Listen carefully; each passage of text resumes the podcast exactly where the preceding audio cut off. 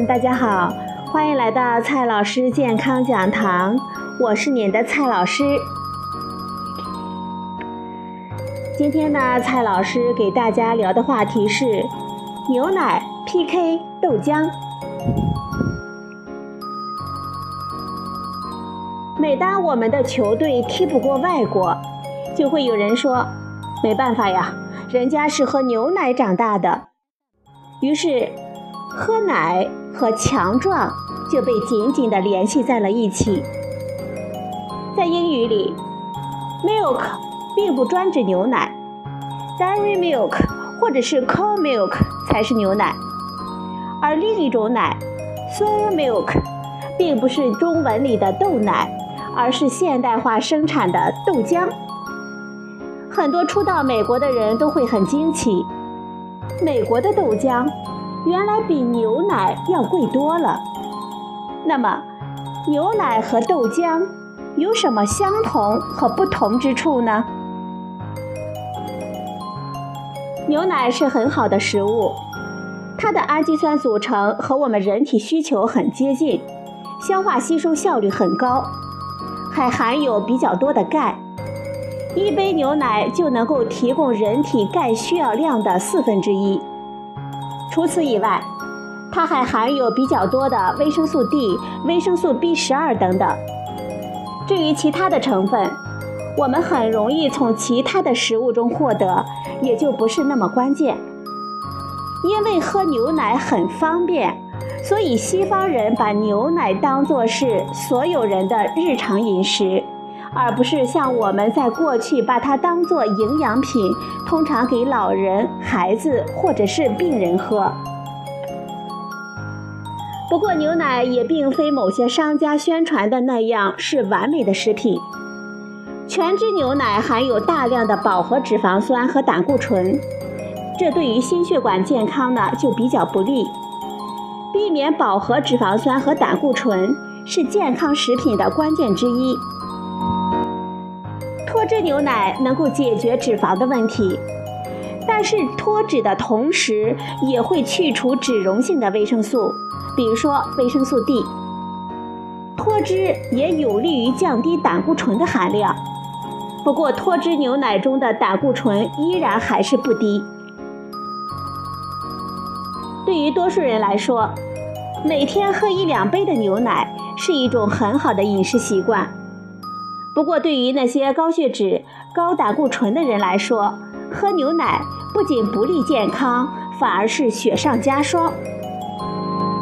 牛奶本身呢，还是一种过敏源，有的人喝了就会出现腹胀、腹泻、腹痛，还会有皮肤的瘙痒、呕吐等等症状。牛奶中还含有大量的乳糖，许多人，尤其是亚洲人，体内缺乏乳糖酶，没有办法分解这些乳糖，被称为乳糖不耐受。乳糖不耐受的人，喝牛奶也会导致腹胀、腹泻、腹痛等等症状。豆浆是来自于大豆的产品，它也含有丰富的蛋白质。大豆蛋白是植物蛋白中唯一一个氨基酸组成接近我们人体需求的。换句话说呢，在满足人体蛋白质需求上，豆浆基本上跟牛奶一样的高效。另一方面，豆浆中的脂肪主要是不饱和脂肪酸，不含有胆固醇，这对于心血管健康很有利。豆浆中还含有一些纤维，也是我们现代人的食谱中缺乏的。跟牛奶一样，豆浆中也会含有许多的矿物质和维生素，不过种类不尽相同。豆浆中还有一些通常所说的生物活性成分，比如卵磷脂或者是异黄酮。科学家们进行了许多的研究来检测这些成分对于我们人体健康的影响，不过迄今为止还没有形成一致的意见。异黄酮作为一种植物的雌激素，有一些研究表明它能够减轻女性更年期的症状，甚至是减轻某些癌症的发生风险。另一些研究认为它不具有这样的功能，还有研究呢显示它对健康有不利影响。美国心脏协会的总结意见是没有传说中的保健功能，而卵磷脂主要是作为乳化剂，一些零星的降低胆固醇的作用也没有得到广泛的认可。不过，不管这些活性成分的功能存不存在，在豆浆等豆制品中的作用都很微弱。对于我们来说，无害比有益更为重要。在这个前提下，豆浆的优质蛋白和降低胆固醇的作用，使得它成了优质的食品。在美国。学术界、工业界、主管部门和多数的消费者，都倾向于认为用豆浆代替牛奶是一种更健康的选择。不过，绝大多数西方人很不喜欢豆味儿，尤其是豆制品在保存中有一些成分容易被氧化而产生很糟糕的味道。